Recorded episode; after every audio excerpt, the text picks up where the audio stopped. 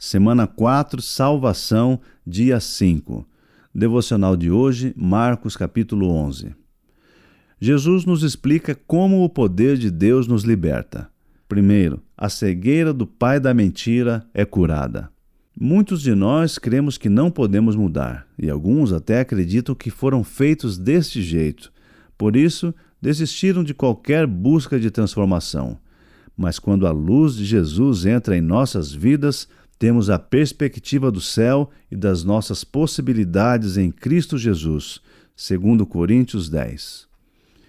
Segundo, as correntes do escravizador são quebradas, Lucas 11. A nossa natureza carnal é confrontada por uma nova natureza, enxertada, espiritual, proveniente da presença do Espírito Santo de Deus em nós. Romanos 8, de 5 a 9. Terceiro, a culpa autodestrutiva é retirada porque Jesus infunde em nós o seu perdão, a sua paz e começa uma nova vida, transformando os entulhos das nossas experiências, segundo Coríntios 5, 17 a 21. É o poder do Filho de Deus que garante a nossa liberdade e esta fé prática nos leva à vida eterna com Deus. João 11, 25 a 27.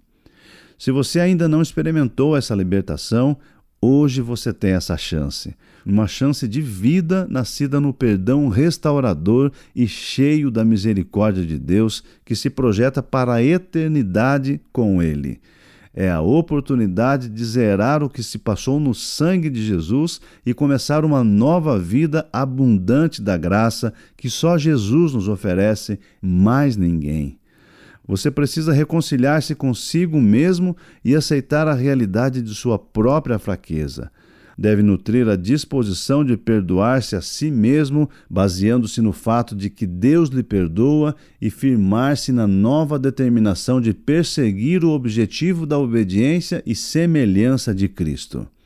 Eu digo isso para que, por estarem unidos comigo, vocês tenham paz. No mundo vocês vão sofrer mas tenham coragem, eu venci o mundo. João 16, 33. Nessa semana você aprendeu que salvação significa vida nova. Como essa vida nova tem se mostrado em seu dia a dia? Em quais áreas de sua vida você precisa alcançar vitória? Anote suas dúvidas e converse com seu discipulador. Falando com Deus, registre o que quer dizer a ele neste momento. Terminando a nossa semana 4, lembramos do versículo de memorização dessa semana. Pois pela graça de Deus vocês são salvos por meio da fé. Isso não vem de vocês, mas é um presente dado por Deus. A salvação não é resultado dos esforços de vocês, portanto, ninguém pode orgulhar-se de tê-la. Efésios 2, 8 e 9.